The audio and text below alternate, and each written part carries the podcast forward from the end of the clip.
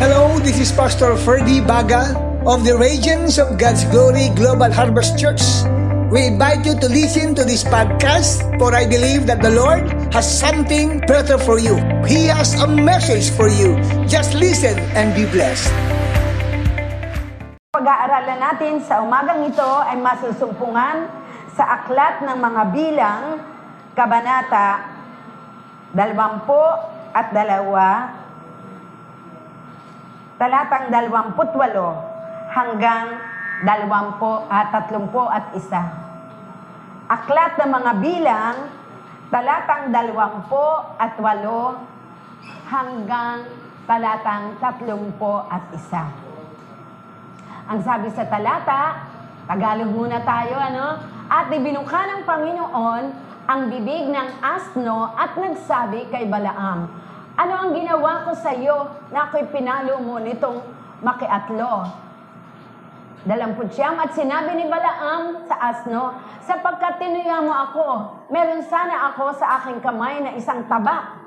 Pinitay disin sana kita ngayon. Talatang tatlumpo at sinabi ng asno kay Balaam, Di ba ako iyong asno na iyong sinakyan sa buong buhay mo hanggang sa araw na ito? Gumawa, ba kaya ako kailanman ng ganito sa iyo at kanyang sinabi ni Balaam, Hindi. Talatang tatlumput isa. Nang magkagayoy, idinilat ng Panginoon ang mga mata ni Balaam at kanyang nakita ang anghel ng Panginoon na nakatayo sa daan. Nahawak ang kanyang bunot na tabak at kanyang iniyukod ang kanyang ulo at nagpatira pa. Ang ating topic ay mga aral sa asno na nagsasalita. Lessons from the talking donkey. Tayo manalangin sa Diyos Aming dakilang Ama, salamat po sa inyo sa araw na ito. Alam namin na pinaganda na po ninyo ang araw na ito sa buhay ng bawat isa sa amin. Hindi lang po sa espiritual na pagkain na inyo pong ibinigay para sa bawat isa sa amin, kundi sa physical na kalakasan, sa lahat ng parte ng aming katawan wherein gagamitin namin to serve you and to worship your holy name. Ang iyong mga salita, hinahayaan namin na ito'y maging uh, tunay na kagaya ng, ng um, ilaw sa aming landas at magtutuwid sa aming daraanan. Kayo po ang mangusap sa bawat isa sa amin habang kami ay nakikinig. Purihin po kayo, aming amang dakila na makapangyarihan sa lahat. Ito po aming dalangin sa makapangyarihang pangalan ng aming Panginoong Heso Kristo. Ang lahat ay magsabi ng Amen. Amen. So, lessons from the talking donkey. Ngayon, atin munang pag-aralan yung patungkol sa donkey sa mga characters na nandiyan sa ating topic. Unang-una ay ang donkey o asno. Dito sa Pilipinas ay hindi common ang asno o donkey. Ang donkey o asno, ito yung isang hayop na ginagamit usually diyan po sa Middle East, lalo nung panahon ng ating Panginoong Heso Kristo. Ang donkey, ito yung katumba sa atin sa Pilipinas ng kalabaw o ng baka. Ito yung tagahila ng mga kariton o iba't iba po kasi ang term sa bawat dako dito sa Pilipinas doon sa mga kariton. Sa amin, ang tawag doon ay paragos. Sa ibang lugar, hindi ko lang alam kung ano ang tawag. Sa madalit sabi, ito yung uh, asno, yung ginagamit ng mga farmers at ng mga tao para magdala ng mga mabibigat na dalahin nakasakay doon sa sasakyan na hinihila ng asno nung panahon po na iyon na sinulat ang Biblia. And I believe hanggang din po ngayon sa mga araw na ito. Kaya ito pong asno o donkey ay isang hayop na sobrang kailangan ng mga tao doon po sa lugar ng Middle East kung paano kailangan din ng bawat isa sa atin, lalo ng mga farmers, ang kalabaw at ang baka. At ang napakaganda pong katangian din ng asno o ng donkey, ito po ay hindi hindi siya harmful. Ito po ay friendly sa mga tao. Hindi po siya yung pag nakakita ng tao ay nagagalit. Yung iba nga pong mga baka, saka mga kalabaw o ibang hayop, pag nakakita ng tao, lalo pag ang kulay ng damit ay hindi yung kulay na gusto nila sa aming probinsya. Sabi, pag yung baka ay nakakita ng color red ang damit, hahabulin. Susuwagin nila. Talagang sasaktan.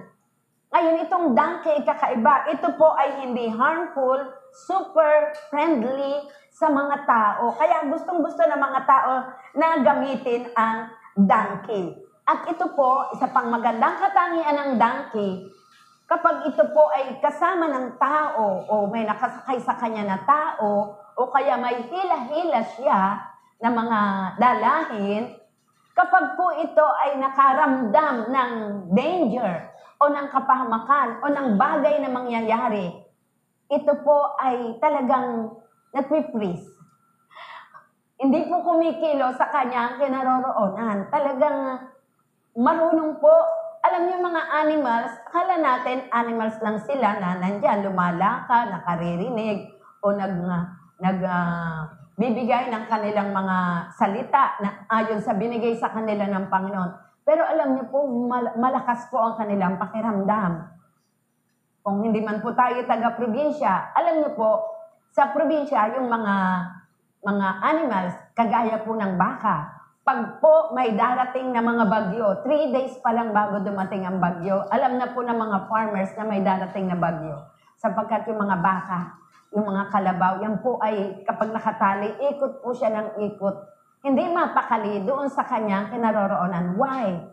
God gave those animals the instinct na maramdaman kung ano yung ah, darating na ah, panahon, kung anong uri ng panahon ang darating. So, ganyan din po ang donkey, kapag may danger na darating, alam po niya at ito po ay hindi kumikilos sa kanyang kinaroroonan.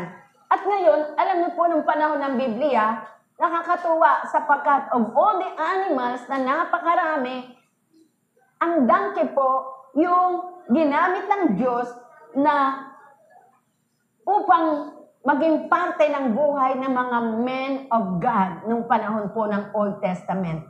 Particularly si Abraham, ginamit po niya ang donkey o asno upang si Isaac, nung, nung pong kanyang dadalhin si Isaac para i-sacrifice doon sa bundok ng Moriah. Ano pong ginawa ni Abraham? Ginamit po ang donkey. Sumakay po siya sa donkey. Bakit? Napakalayo po ng kanilang lalakbayin. At maging si Joseph, isa sa labindalawang anak ni Jacob. Ano po yung ginamit ng mga anak ni Jacob, ng mga brothers ni Joseph, sa kanilang pagpunta sa Egypt to get food? Donkey. Hindi po mga camels o ibang uri ng hayop. At maging si Moses, gumamit din po siya ng donkey noong siya po ay pumunta sa Egypt upang kanyang palayain ng Israel sa pagkaalipin sa mga Ehipto. At hindi lang po sa Old Testament, kahit po nung panahon ng New Testament, ginamit din ng ating Panginoong Jesus ang donkey o asno noong pong siya ay malapit ng dakpin at magdusa. Pagpasok po niya sa Jerusalem, sumakay po ang ating Panginoong Jesus saan? Sa asno. Hindi po sa camel o iba pa uri ng hayop. Kaya nga po, itong hayop na ito, sobrang laking serbisyo sa mga tao. At kung ating pong pag-aaralan ng Biblia, ang asno o donkey, yung pong ah, uri ng hayop na yung pong kanilang panganay ay kailangang tubusin. Ibig sabihin, kung paano ang mga tao, yung firstborn ng mga tao, yan po ay para sa Panginoon, yun din pong donkey, yung kanyang firstborn, yung panganay niya, ay kailangan din pong tubusin o bayaran. Ibig sabihin, magbibigay ka ng offering sa templo o doon sa tabernacle para maging iyo yung panganay kasi para kay Lord John. And imagine, this donkey is not a clean animal. Ito po ay isa sa mga unclean animal. Pero pinahalagahan ng ating Panginoon. Yes. At ang asno rin po, ito po yung may utos po ang Diyos na kailangan po ito magpahinga pag Sabbath day. Kasi marami nga po itong trabaho, pero inilagay ng Diyos sa kanyang batas sa bayang Israel that the donkey had to rest on Sabbath day. At ito rin po yung sabi sa Bible na kapag po ninakaw ng isang tao yung donkey, yung asno, at nahuli siya na siya ang nagnakaw, kailangan po ibabalik niya dalawang beses. Dalawang beses nung halaga ng donkey. Kung ang halaga ng donkey ay 5,000 pesos ang isa, magkano ibabayad nung nagnakaw? 10,000 pesos. At ito rin po iniutos ng Panginoon na kapag may nakita ang sinumang tao na asno o donkey na nahulog sa balon, ang sabi, ito po ay kailangang kuhanin. Hindi po pababayaan na lang, kundi ito po ay kailangang kuhanin at tulungan na makaalis doon po sa balon. Kung ating pong babasahin ang Ten Commandments, doon po sa commandment number 10, mababasa po natin sa verse 17 na ang sabi ng Panginoon, huwag mong nanakawin ang mga pag-aari ng iyong kapwa, ang iyong asawa, at kasama po yung donkey doon sa mga animals na sabi ng Panginoon ay huwag nanakawin. Sabi yung baka at asno. Tingnan po, mahalaga po sa Diyos ang mga donkey, ang asno. Kahit yan ay animals lamang, pero God gave importance to the donkey in the Bible. At ito po ay ginagamit ng Panginoon sa mga tao. Kaya nga po ang topic natin is Lessons from the Talking Donkey. Ngayon, dito po sa ating scripture o verses, next slide please, sa Numbers 22, 1 to 35, sa picture, makikita po natin na meron pong isang hari sa Midian.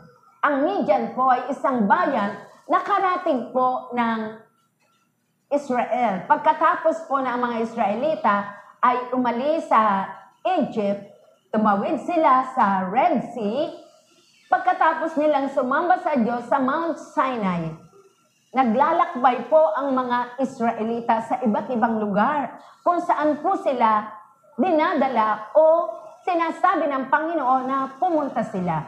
Ngayon, meron pong isang nation o isang lugar, bansa, na ang tinatawag na tinatawag na Midian o Midianites po ang mga tao doon.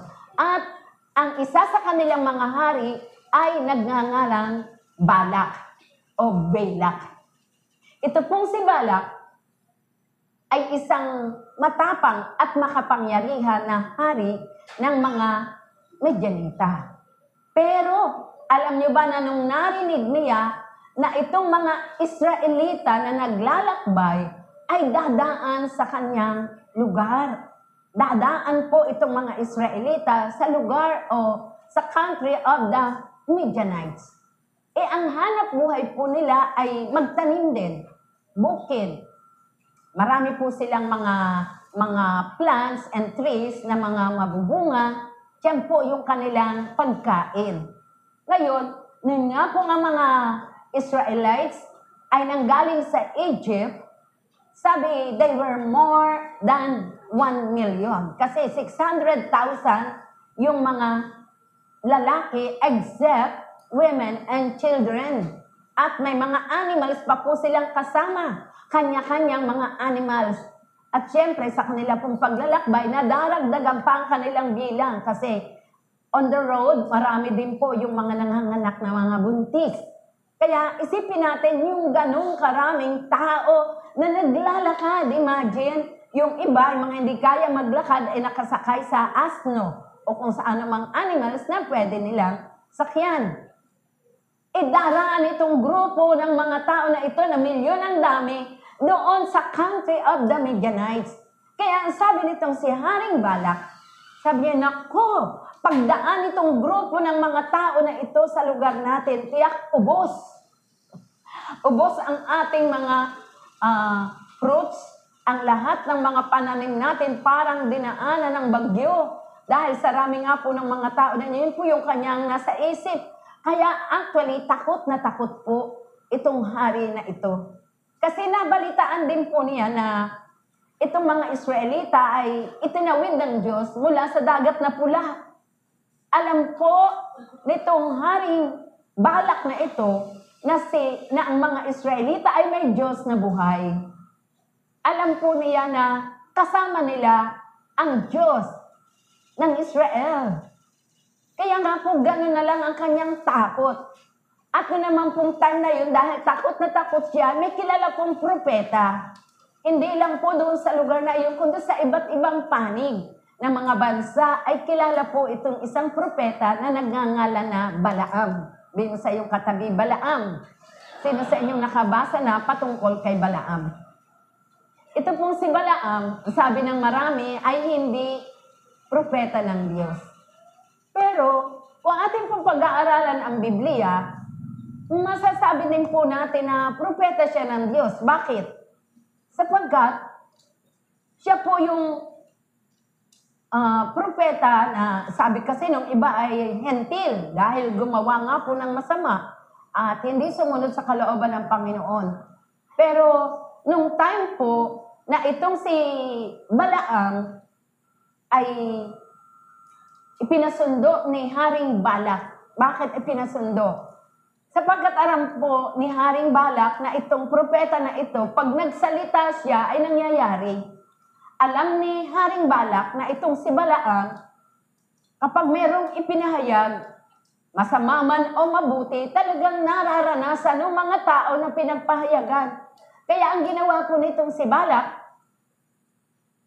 nagpadala po siya ng delegation, entourage, pumili ng mga matataas na tao, ng kanyang mga cabinet members, at may dalang pera, at pinasusundo si Balaam.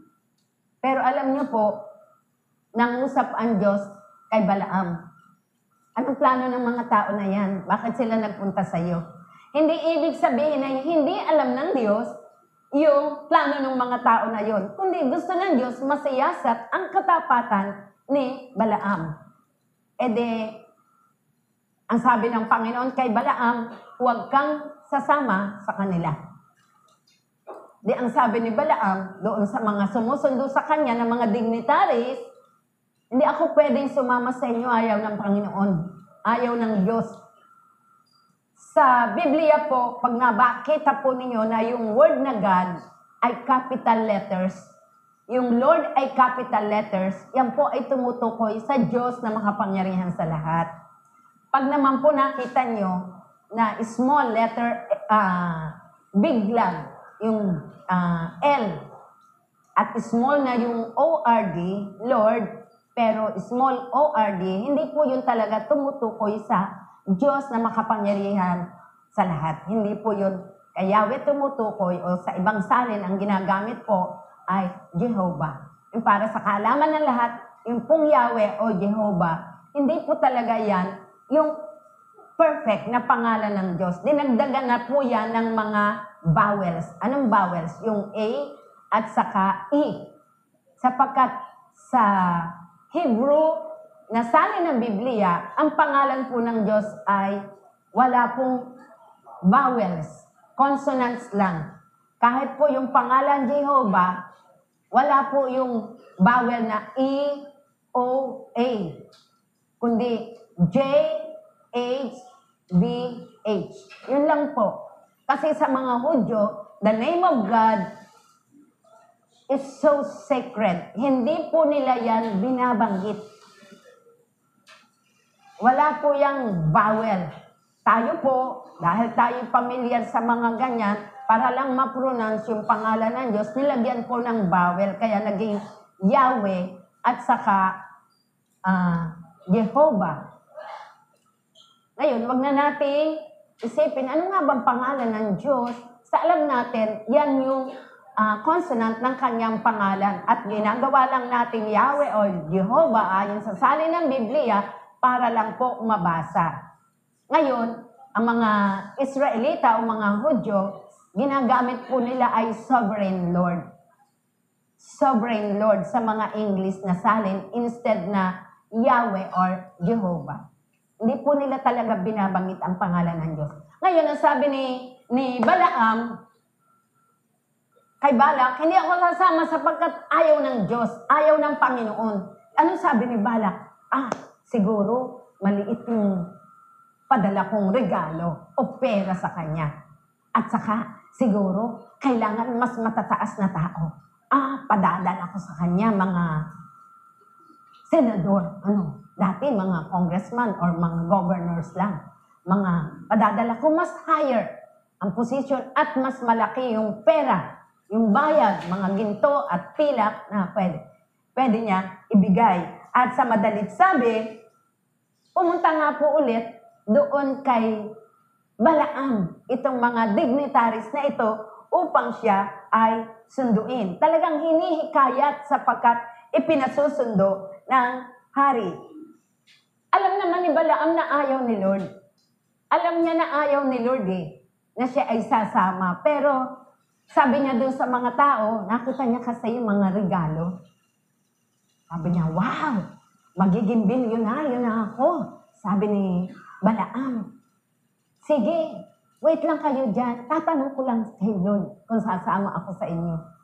Eh, alam na niya na ayaw talaga ni Lord, pero still, magtatanong pa rin siya. Sa madalit sabi, kinausap din siya ng Panginoon, huwag kang sasama sa kanila.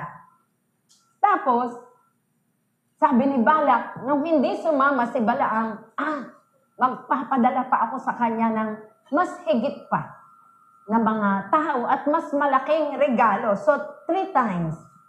Pero, sabi uli ni Balaam, sige, tatanong ko kay Lord kung sasama ba ako sa inyo. E de, sabi naman ni Lord sa kanya, sige, sumama ka. Sabi ni Lord sa kanya. De, sa madalit sabi, sama nga po si Balaam doon sa mga sumundo sa kanya na matataas na tao na mga tauhan ng hari. Ngayon, pag-aralan po natin itong si Balaam. Kasi ang sabi nga po ng iba, ito ay isang false prophet o isang fake na prophet. Sabihin ng mga iba, ito ay albularyo. Parang ganun po ba? Albularyo, hindi tunay na tao ng Diyos na nagpapagaling ng mga sakit at karamdaman. Parang ganun po ba yung katumbas dito sa ating lugar sa Pilipinas. Ngayon, masasabi po natin kung ating pag-aaralan ng Biblia na kung si Balaam ay hindi po talaga tunay na propeta, bakit po siya pinapansin ni Lord? Pinapansin siya ni Lord eh. Sapagkat kung hindi siya tunay na propeta, ba kahit anong gawin niya o kahit sumama siya doon sa mga sumusundo sa kanya dahil siya ay fake, hindi siya tunay na propeta, hindi siya papansinin ni Lord. Ibig sabihin, siya yung tao na talagang kasama din yung sa mga kinakausap ng Panginoon. At yun nga, talagang sinabi ng Lord sa kanya nung una, huwag kang sasama, huwag kang sasama. Patatlo, sinabi na, sumama ka. Sumama ka. At sumama nga po itong si Balaam doon po sa mga sumundo sa kanya. Ngayon, nung pong sumama si Balaam, Siyempre, sumakay po siya saan? Sa isang donkey. Kanyang donkey.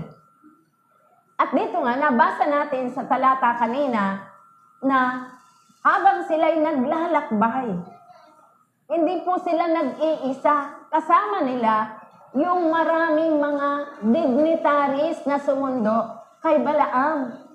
Pero siyempre, diyan po sa story, hindi na po sinabi na nandoon sa paligid yung mga mga sumundo kay Balaam. Habang naglalakbay si Balaam nakasakay sa kanyang donkey, ay napapunta po sa isang lugar na nandoon biglang ang donkey sa halip na diretsyo yung daan ay pumunta doon sa kaparangan. Eh, anong gagawin ng nakasakay? Di, hinila, pinalo, pinalo, dito ka, dito ka. Wari po ba'y ganyan? Kasi alam nila kung paano i-drive, kung paano i-manage yung donkey. Mamaya, yung donkey naman, dahil sumunod kay sa kanyang parang Panginoon po o Master, pumunta doon, eh, napasiksik po doon sa tabi ng pader at naipit ang pa, sinasaysay ko na lang sa inyo kasi po mahaba yung kwento. Pero alam ko, nabasa na ng marami. Pumunta doon sa tabi ng pader at naipit ang paa ni Balaang. Kaya anong ginawa ulit ni Balaang? Pinalo ulit ang kanyang donkey second time. Eh, masakit po ang mamalo itong si Balaang eh. Hindi tapik lang. Talagang grabe. Mm. Ikaw ba naman, naipit yung paa mo? Sige nga, may hayop na umipit sa paa mo, ano kaya gagawin mo? Siyempre, papaluin mo ng matindi. Siyempre, anong ginawa ng asno? E di, bumangon siya. Kaya lang, maya-maya, anong ginawa ng asno? Hindi na po siya kumilos. Dumapa na lang siya dyan. Yan, nakikita niyo sa picture. Hindi na po siya lumakad, hindi na siya tumayo. No, nandoon na lang siya, yumuko na lang siyang ganon. Kaya pinalo na naman siya ni Balaam.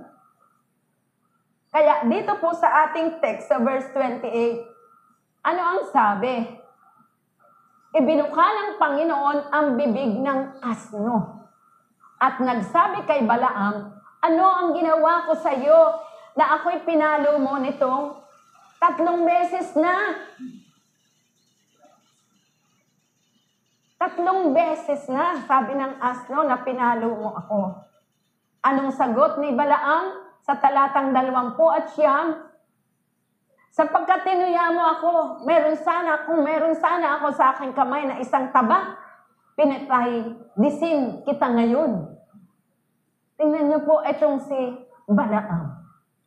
Nakipag-usap sa asno. Kung ikaw kaya yung tao na may alaga kang hayop, tapos narinig mo bigla nagsalita, nagsalita, anong salita? Tagalog o English? Ano, kung English lang tanong mo, What are you doing to me? Sasagot sa iyo yung hayop mo. Why did you strike me three times? Sabi ng asno sa kanya, ganyan. Sumagot sa iyo, example, yung, yung pet mo o yung ano. Pero alam niyo po, sumagot, parang nakipag-usap lang sa tao itong si Balaan. Sa verse 3, uh, verse 30, ang sabi, at sinabi ng asno kay Balaam, di ba ako ang iyong asno? Iyong sinakyan sa buong buhay mo. Ibig sabihin, bata pa lang. Bata pa lang itong si Balaam. Umpisa nung siya'y bata pa lang. Ito na yung kanyang kasakasama. Sinakyan mo sa buong buhay mo hanggang sa araw na ito Gumawa kaya ako sa iyo ng ganito sa iyo? Nagdaramdam ang asno. Meron bang nagdaramdam sa iyo, kapatid? Sa mga araw na ito? Na ginamit ng Diyos sa buhay mo upang makatulong mo sa lahat ng bagay na iyong ginagawa. Pero, pinalo mo. Tatlong beses na. Tatlong beses mo nang sinaktan ang kanyang puso. At sumagot naman si Balaam, hindi. Siyempre, hindi niya sasagutin. Oo, may nagawa ka. Sabi niya, hindi. Talatang 31. Na magkagayay idinilat ng Panginoon ang mata ni Balaam at kanyang nakita ang anghel ng Panginoon na nakatayo sa daan. Nahawak ang kanyang bunot na tabak at kanyang iniyukod ang kanyang ulo at nagpatira pa. Tingnan niyo po. Nung nakita ni Balaam na kaya pala ganon ang kanyang asno ay merong isang anghel na may bunot na tabak pag sinabing ang anghel ay may bunot na tabak, ito po ay handang pumatay. Handang magparusa. Kaya anong ginawa ni Balaan? Ang sabi, iniyukod ang kanyang ulo at nagpatira pa. Ngayon, ating pag-aralan, ano yung mga aral na makukuha natin dito sa kasaysayan na ito about the talking donkey. Una, number one na lesson na makukuha natin, God knows the secret motives of your heart. Alam ng Diyos ang sekretong motibo ng ating mga puso. Oo nga, sinabi ng Diyos kay Balaam, sige, sumama ka. Pero alam ng Diyos na ang motibo ni Balaam sa kanyang puso, hindi lang para sumunod sa Panginoon na sumama siya doon sa mga sumundo sa kanya, kundi talagang ang motibo ni Balaam ay yung premyo, yung regalo, yung kayamanan na kanyang tatanggapin. Napakalaki at napakaraming kayamanan yung regalo ni Haring Balak kay Balaam.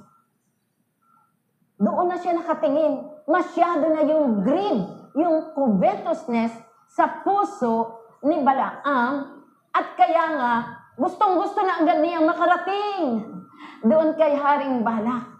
At kaya nga nung nagsalita ang asno, wala na siya sa ulirat niya. Parang natakpa na ang kanyang kaisipan ng katwiran. Hindi na niya namalayan, hindi na niya napag-unawa na bakit nagsasalita ang asno ko. First time lang na nagsalita sa kanya ang kanyang asno.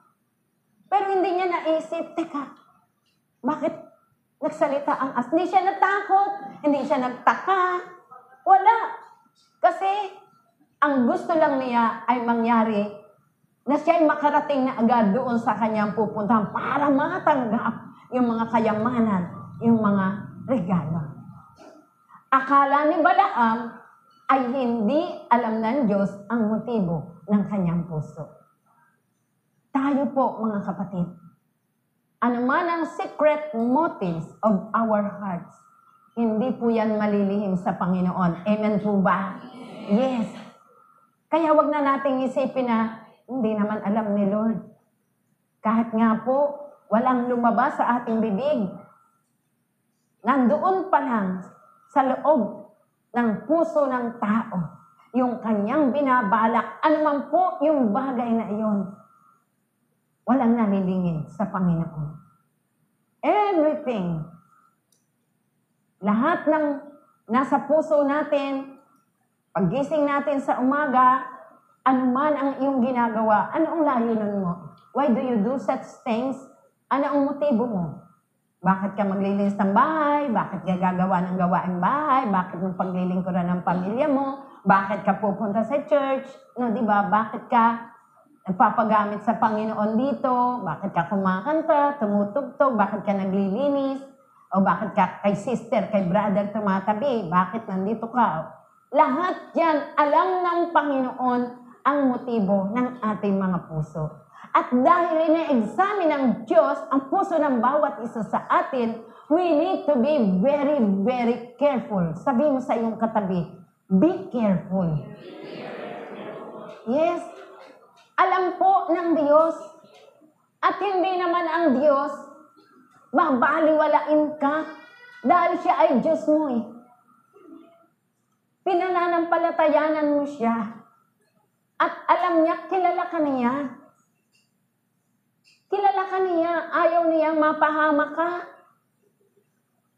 Ngayon, kung hindi ka magiging careful doon sa lahat ng mga bagay na intention mo, kung hindi ka magiging maingat, kung hindi mo pasisiyasat kay Lord ang puso mo sa lahat ng mga intentions mo, madali po tayo magkamali. Kahit po ikaw ay isang maapoy na Kristiyano, kahit ikaw ay isang Kristiyano na sabihin mo, tapat naman ako kay Lord. Umpisa nung nakilala ko siya, hindi pa ako ng lamig. Umpisa nung nakilala ko siya, ang buhay ko, aking inialay na sa Kanya. Umpisa nung ako'y nakakilala sa Panginoon, born again Christian, sa, na Christian ako, never ako na sumuway sa anumang gusto ng Panginoon. Kahit sino po, subject to mistake kung hindi po magiging maingat. And there are things like that. If we will examine ourselves, alam po natin yan. Maaring wala tayong ginagawang masama na nakikita ng ating kapwa. yung puso natin, yung nilalaman nito at nito, hindi nakikita ng ating kapwa. But God knows. God knows everything. Sabi mo sa iyong katabi, God knows. Yes, God knows. Alam ni Lord. Bakit ka nagme-make up? Siyempre, gusto ko maganda ako. Gusto mo maganda ka para kanino? Para kay Lord ba? Or for somebody else here? Anong motibo ng puso natin? Bakit ang sipag-sipag mo pag nandito ka sa church? Bakit panangiti mo? Pero sa bahay, hindi ka ngumingiti. Seryoso ka. Hindi mo binabati ang iyong mga kasama sa bahay. Hindi ka namamansin. What is the motive of our hearts? Bakit sa trabaho ang sipag-sipag mo? Pag nasa opisina ka, why? What is the motive of your heart? Bakit ang close-close mo, sweet-sweet mo? Kay sister, Pero sa ibang sister, hindi ka sweet, hindi ka close. What is the motive of your heart? Alam niyo po, ang motibo ng ating puso at ng ating isip ay paraanin natin sa x-ray scan ng Panginoon. Di ba? Pag dumaan ka doon sa daanan, tawag doon. Itawag doon, di ba? Yung sa airport, sa mga malls, scanner, no? Di ba, pag pinadaan doon ang iyong maleta, nakikita ko anong laman ng loob. Nakikita doon kung may gunting. Kaya, ang gagawin ng mga guard, bubuksan ang maleta mo, kukunin yung gunting. Bawal kasi yun. Di ba? Meron mga bawal, mga perfumes na more than alam ko 25 ml. Bawal yan, yung mga liquid. Maraming mga ba nakikita pag pinadaan doon sa scanner na yon. Parang x-ray yan. Kitang-kita lahat ko anong mga nilagay mo doon sa loob. So, ganun. Ang Diyos masigit pa. Kitang-kita yung imay-may ng ating isipan at ng ating puso. Kaya lagi natin siya sa atin, ito ba'y kalooban ng Panginoon o hindi? Ito ba'y mabuti o hindi? Ito ba'y makakapagpatibay sa akin o hindi? Ito ba'y mag-aakay sa akin to serve the Lord more o hindi? Ako ba'y titibay? Lalago sa aking pag-ibig sa Panginoon o hindi? Dito sa bagay na ito na motibo ng aking puso sa aking ginagawa. Lagi tayong magpapasiyasa. Marami, madali tayong gumawa ng sikreto. Madaling magkunwari sa madalit sabi. Pero hindi tayo makakapagkunwari kay Lord. And mind you, ang sabi ng Bible, mabuti pang magpakatotoo ka. Why? God hates hypocrites. Sobra. Sa Bible, sabi niya, You hypocrites, sabi ni Lord sa mga Pharisees, You hypocrites. Ayaw ni Lord na mga mapagkunwari. Eh paano po, papakita ko na lang ang motibo ng puso ko. Ibig sabihin, huwag kang magkukunwaring good ka.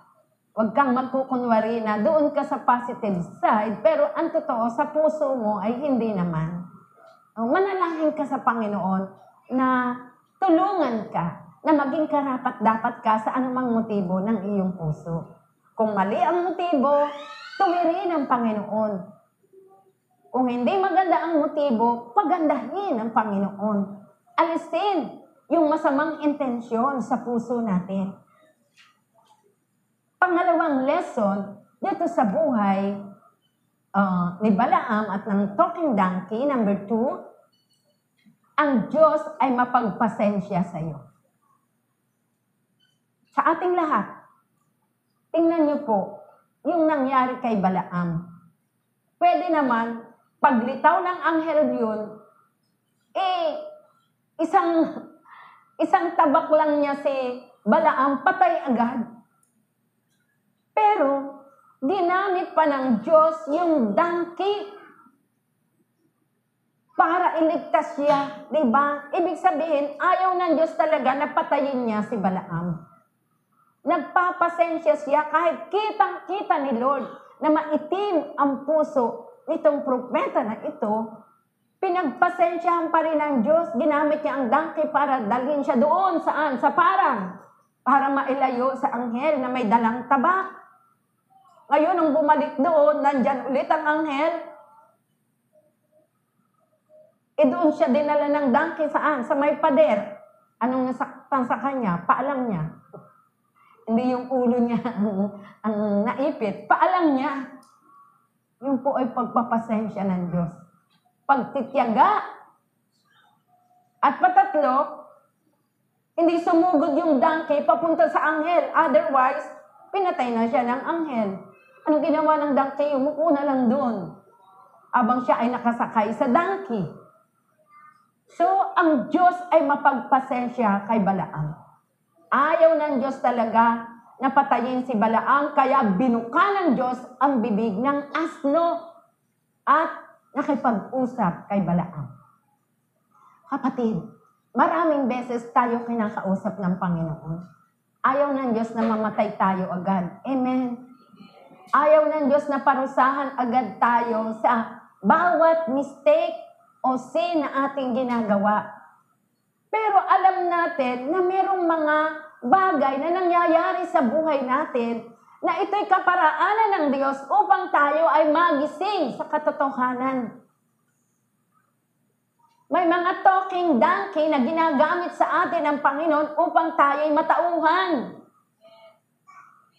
Sabi mo sa iyong katabi, makinig ka. Huwag kang maging pasaway. Huwag kang maging matigas ang ulo. Buti na lang ginamit ng Diyos yung donkey na yun. Kung hindi, namatay na si Balaam agad. Kaya magpasalamat ka kung may ginagamit sa iyo ng mga tao o mga sirkumstansya o pangyayari sa buhay mo para lang ikaw ay magising sa katotohanan. Magising ka at ma-realize mo na mali pala ang iyong ginagawa. Mapagpasensya, sobrang mapagpasensya ang Panginoon. Lalo tayo na ngayon, nasa panahon tayo ng biyaya. Hindi niya tayo pinaparusahan sa bawat pagkakamali. Lahat tayo maraming pagkakamali na nagagawa. Kahit ako, madaming pagkakamali. Naiisip. Hindi lahat ng nagagawa natin kahit sabihin, mainit tayo kay Lord ay perfect. May mga mistakes pa rin tayo. Pero nagpapasensya si Lord. Isipin mo nga sa mga sandaling ito, ano kaya yung bagay na nangyayari sa buhay mo at nakikita mo na sobra yung pagtitiyaga ni Lord sa iyo. Sobra-sobra talaga.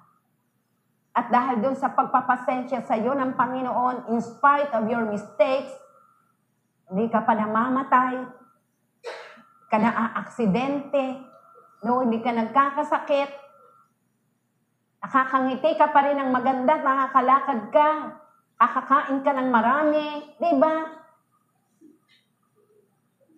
Isipin mo, pinagpapasensyahan ka ni Lord. Marami tayo. Minsan lumalabas sa bibig natin, mga words of complaints. Pag may sinabi sa ating masama isang tao, masama din ang ganti natin, ang word natin. Di ba? Hindi tayo nagpapalamang. Hindi tayo nagpapalampas. Hindi pwedeng tayo tatapak-tapakan. Bakit? Sabihin, sabi mo, eh, ano ako ng Diyos eh. Hindi. Pero alam natin, there are times na magkailangan na tayo yung bumaba. Hindi kailangan tayo laging magmataas. It's God who will exalt us kung gusto niya. Kahit apihin pa tayo ng maraming mga tao na nasa paligid natin, pero time will come that the Lord will lift us up in the sight of all people. Kaya kung paano tayo pinagpapasensyahan ng Panginoon sa ating mga mistakes, grabe ang Diyos sa kabutihan at kabaitan, sa awa at habag sa atin. Tayo rin sa mga tao na kapaligid sa atin. Be patient. Be patient. Maaring sa espiritualidad, eh mas nakakahigit ka kaysa kanila. Ikaw ang magpasensya. Sabi mo sa iyong katabi, ikaw ang magpasensya. Ikaw ang magpalamang. Hayaan mo na na ikay malagpasan. Hayaan mo na na ikaw yung talo sa inyong dalawa. In the future, makikita mo yung magandang bunga ng iyong pagpapasensya. So dito, habang nakikita natin kung paano tayo pinagtityagaan ng Panginoon, yes, wag nating baliwalain ang pagtityaga ni Lord sa atin. Ang Diyos ay hindi marunong sumuko. Kung sinukuan ka ni Lord, wala ka dito. Kasi alam ni Lord, ang tao ay magbabago. Amen. Kaya niyang baguhin ang sinumang tao. Binabago niya ang mga lasenggo, ang mga sugarol, ang mga mangangalinya, mga prostitutes, diba? mga matadaya, mga sinungaling, mga mamamatay tao, mga mapagkunwari, binabago ng Diyos, anumang uri, pusakalman na makasalanan, pusakalman na tao, yung, yung blackness ng kanyang ng kasalanan ay extreme black, the blackest of all black. Pero, hindi sumusuko si Lord. Sabi mo sa iyong katabi, hindi ka sinusukuan ni Lord.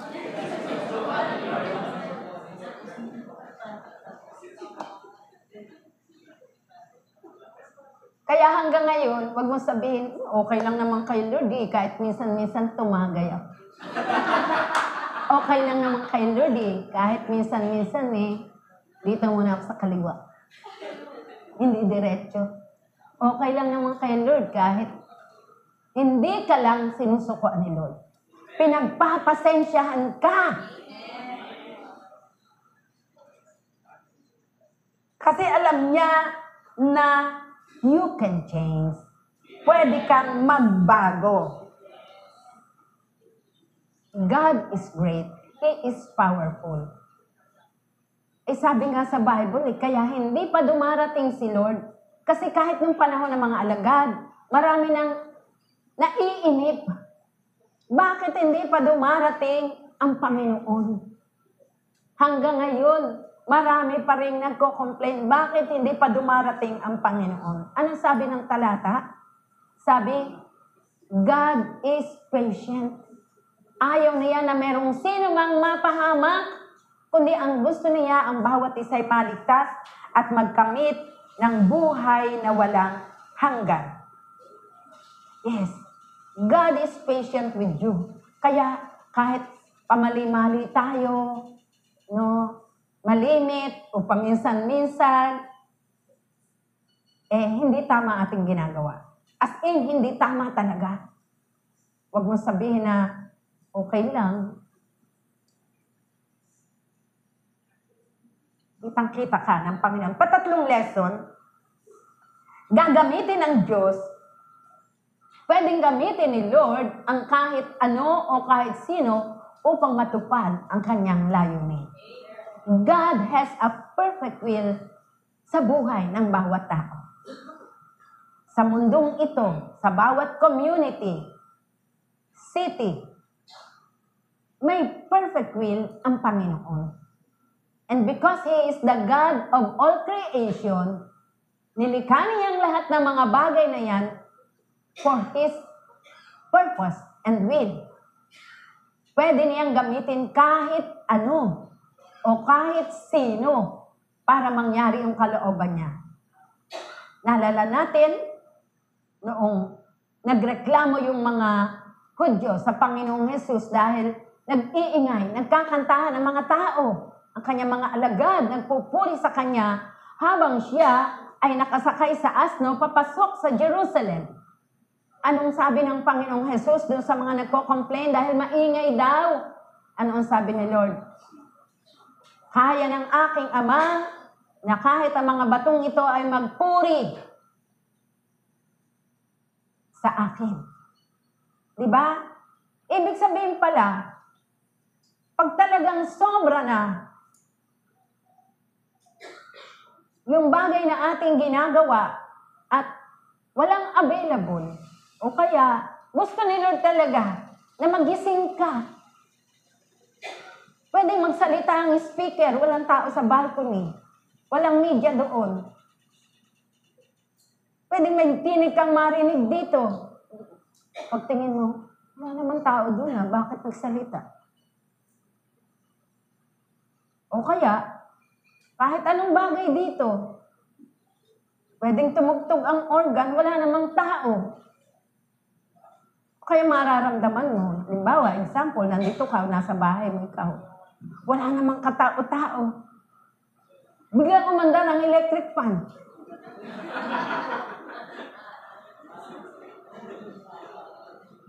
Biglang may nag-on ang kalan.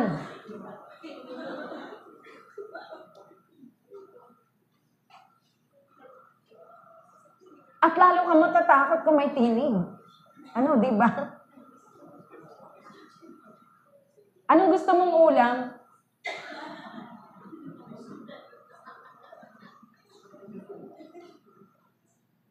Siyempre, iba't iba ang ways ng ating Panginoon. Pero, ang point natin dito is, let us be sensitive sa mga mensahe na pinararating sa atin ng Panginoon. Sa mga pangyayari sa buhay natin, God is speaking to us through the circumstances na ating nararanasan sa ating buhay. God is speaking to us through people. God is speaking to us through books.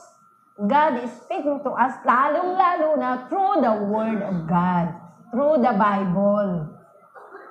God is speaking to us in so many, many ways. Ayun, pwedeng gamitin yan ng Panginoon to accomplish His purpose in your life. Gusto mo ba yun, kapatid? Na mangyari yung kalooban ng Diyos sa buhay mo. Siyempre, gusto natin yan. Eh si Balaam, ginamit ng Diyos yung asno na magsalita. Kaya nung pumunta nga po si Balaam, nagkita sila ni Balak, sabi ni Balak sa kanya, ito ang gawin mo. Pumunta ka doon sa ituktok ng bundok, sumpain mo ang bayang Israel. Bakit sa ituktok ng bundok? Kasi po doon sa ituktok ng bundok, tanaw na tanaw yung mga tolda na tinatahanan ng mga Israelita. Napakagandang pagmasdan. Kung babasahin po natin ang Bible, ang mga Israelita, they were disciplined people. Pag nagtayo sila ng tent, kung saan sinabi ni Lord, oh, ang tribe ni Judah dito, ang tribe ni Levi dito, ang tribe ni Isaacar dito, ayos na ayos. Hile-hilera po yan. Hindi magulo. Ayos na ayos ang pagkakasunod-sunod. Talagang, kaya doon, tanaw na tanaw sa ituktok ng bundok at ang ganda-ganda ang pagmasdan. Kitang-kita. At syempre, pag nag-release ng word si Balaam, sabi ni Balak, shoot na shoot dun sa bayan ng Diyos. At sunod naman itong si Balaam, kasi gusto niya ng regalo. Pero alam niya na ayaw ng Diyos na susumpain ang bayang Israel. Kaya sunod siya, kayat siya sa bundok. Pero pagdating doon sa bundok, ang salitang lumalabas sa bibig niya ay pagpapala sa bayan ng Diyos sa halip na pagsumpa. Three times na inilipat siya sa iba't ibang mga bundok para mas magandang tingnan at baka doon talagang masusumpanan niya ang bayang Israel. Pero hindi po nangyari. Sa halip ay pinagpala. Words of blessings para sa bayang Israel ang lumabas sa bibig ni Balaam. Kaya, anong nangyari? Sumuko na si Balak. Sabi niya, wala akong laban dito. Wala akong laban dito, sabi ng hari ng mga Midianita. Dahil buhay ang Diyos ng Israel. Yes. Tingnan niyo po, si Balaam tumuloy pa rin sa pakipagkita kay Balak. At talaga ang gusto niya, susumpain niya ang bayang Israel. Pero hindi po nangyari. Pero ang sabi po ng banal na kasulatan, babasa natin yan as we study the Bible, na hindi man po niya sinumpa ang bayang Israel. Sa Book of Revelation, sa Book of 1 Peter, binanggit po doon na after po ng mga pangyayari na yon, it was Balaam who taught the Israelites to worship idols. It was Balaam who taught the Israelites na makipag-asawa sa mga iba-ibang lahi. Kaya nga po, dumating ang araw na pinatay din po siya. Talagang hindi po naalis yung maitim na motibo sa kanyang puso. And let us be very careful, men and women of God, sa lugar na ito. Pwede ka mag-umpisa na tama at mabuti at maganda at kinakausap ng Panginoon para masunod mo ang kalooban ng Diyos. Pero, pag talagang patuloy na matigas ang puso, kagaya na nangyari kay Balaam, later in his life, nagpatuloy na siya doon sa kasamaan. Hindi na siya totally nakinig sa Diyos at hindi na rin siya kinausap ng Diyos na Balaam, mali ang ginagawa mo. Inaakay mong bayang Israel sa pagkakasala. Inaakay mo na sila ay sumamba sa Diyos-Diyosan. Hindi na po siya kinausap ni Lord. Eh, wag naman nating hintayin na dumating pa yung araw na yun na wala na tayong naririnig na tinig. Wala nang taong ginagamit sa atin para tayo i-correct o sawayin. Wala nang tao na nagtitiyaga na alagaan tayo dahil matigas ang ating ulo. Huwag nating hintayin ang araw na yon. Yes, we are in the season of grace, pero doon sa biyayang binibigay sa atin ng Diyos, we have a thing to do. Meron po tayong tungkulin o bagay na dapat gawin.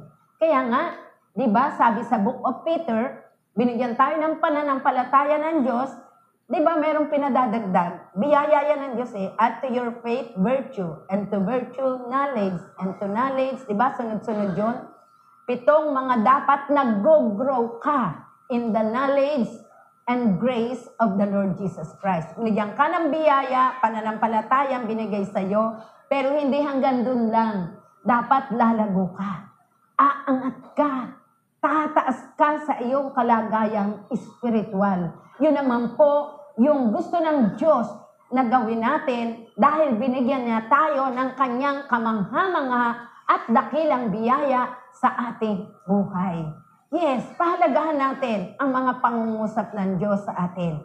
Tao man, sino man, ano man, ang kaparaanan ng Diyos na ginagamit para tayo ay talagang maging tapat sa Kanya hanggang sa Kanyang muling pagbabalik. Remember, the Lord is coming very, very soon. Sabi nga nung isang lingkod ng Diyos na nakausap namin last week, last Thursday, ang sabi niya, inumpisahan na na gawin yung templo sa Israel. Yung templo sa Israel ay one of the signs na talagang malapit na malapit na si Lord. Why? Sapagkat doon sa templo na yon, sabi, papasok doon ang Antikristo. Hindi naman Antikristo. Pagdating dito sa mundo, hindi ang pangalan niya ay Antikristo. May taong papasok doon at siya yung magkukunwari na man of peace. Talagang titingnan siya, titingalain ng maraming mga tao. Magkukunwari siya na siya ang magbibigay ng kapayapaan sa buong mundo. At alam natin, after na mangyari yon, nandiyan na po yung tribulation period, yung panahon ng pagdurusa at kapigatian. Ang sabi noong man of God na yun, inumpisahan na yung third temple. Yun nga po, yung temple na sinasabi sa Book of Revelation. So malapit na malapit na. At sabi nga, kayang paiksiin ng Diyos ang oras. Kahit sabihin, seven years pa darating si Lord. Magugulat ka na lang yung seven years na yun. Ngayon, 2024 na. 2025 na. 20, year 2026 na. Ano masasabi ng tao? Ba't ang bilis naman ng araw? Hindi ko alam na ba nagawa ko nung year 2019 o year 2020. God is a God of miracles. He can do all things that He wants. Amen? Kaya tayo po, samantalahin natin habang may buhay, habang may hininga, habang may pagkakataon, na tayo'y maging tapat sa paglilingkod sa Panginoon. Gawin natin ang kanyang kalooban sa ating buhay. And number four na lesson, sa atin nais ng Diyos na gamitin ka upang maakay sa kaligtasan ang taong naliligaw ng landas. Yes. Yung donkey, pinagsalita ng Panginoon upang mailigtas niya si Balaan. Ngayon, ang gusto ng Diyos, hindi ka maging donkey, kundi ang gusto ng Diyos, magsalita ka sa mga tao. Magpagamit ka sa Panginoon upang maraming mga tao ang maligtas. Hindi lang ang buhay natin dito sa mundo, yes, mapapagamit tayo kay Lord dahil marami tayong mga gifts. Mahusay kang kumanta, mahusay tumugtog, mahusay sumayaw, mahusay ka sa paggawa ng building, mahusay ka sa pagmamanage, mahusay ka sa maraming mga bagay na binigay sa iyo. At ginagawa mo yon. The ultimate purpose ng Diyos sa buhay natin is to go, to share the gospel, to win people for the Lord Jesus Christ. Kaya saan man tayo dinadala ng Panginoon, huwag tayong masatisfy na nandoon ka. Nagtatrabaho ka. Tinitingala ka, napopromote ka. Huwag ka masatisfy na ganun lang ang buhay mo doon. Magdala ka ng tao sa Panginoon. Ibahagi mo si Kristo. Yung mga patutuan ng Diyos sa iyo, sabihin mo sa mga tao. Yes. Bakit ka dyan inilagay ni Lord? May layunin siya. But inalis ka doon para dalhin dito. May pagagawa sa iyo. May pinapagawa sa iyo. Again, hindi kami nagsasawang sabihin sa inyo that the mandate of the Lord Jesus Christ is to go to go and win people for Him. Ayaw ng Diyos na ang tao'y mapahama. Kaya nasaan ka man? Alisin ka man dito sa Manila, dalhin ka sa mga probinsya ng Pilipinas. Ibahagi mo si Kristo. Ibahagi mo ang magandang balita. Dalhin ka man sa ibang bansa. Hindi lang ang layunin ng Diyos, yumaman ka. Kundi ang layunin ng Diyos, makapagdala ka, makapag-akay ka ng maraming tao patungo sa Kanya. Huwag nating kalilimutan, to whom much is given, much is required. Kung sinasabi natin na tayo'y blessed, marami kang blessing ng Diyos sa buhay mo, marami kang mga gifts and talents and abilities, marami kang mga pag-aari, mayaman ka, sa madalit sabi, sa lahat ng area ng buhay mo, marunong ka, malakas ka, maganda ka, nasa iyo yung lahat ng mga assets para magamit ka ng Panginoon. Much is required of you. Tanungin kita, saan mo ginagamit ang buhay mo? Yes. Huwag tayo magpakasaya kung sinasabi natin nasa atin ang lahat at wala man tayong nadadalang tao sa Panginoon. Ikaw yung sinasabi ng Bible, may kulang sa iyo. May kulang. Huwag nating hayaan na may kulang. Amen. Darating ang araw, sabi dun sa Old Testament, sa Book of Daniel, yung isang hari, tinimbang ang kanyang buhay, nakita na hindi balanse, tabingi. Bakit? May kulang sa kanya.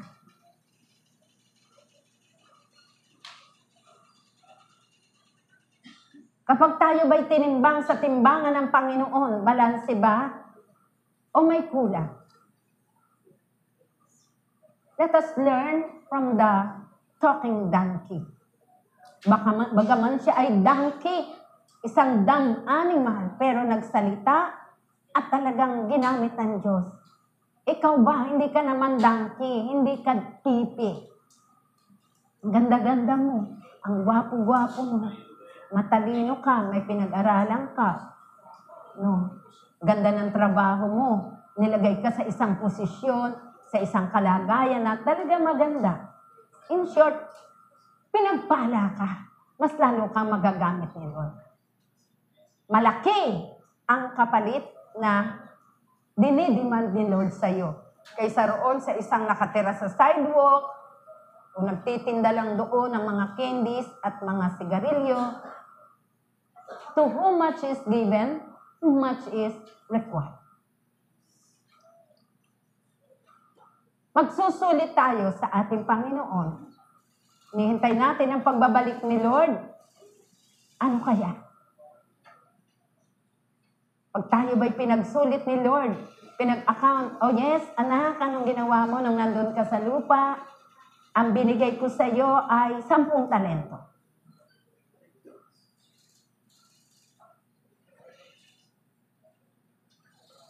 Anong ginawa mo sa sampung talento? Wala po eh. Binaong ko po sa lupa. Yes. Magpagamit tayo sa Panginoon. Give your best. Do your best. For the glory of the Lord. Alam mo, mahal tayo ng Panginoon. Kaya nabubuhay pa tayo. May mission pa tayo. Hindi pa tapos. Kung tapos na ang mission mo dito- sa lupa, kukunin ka na. Kahit bata ka pa.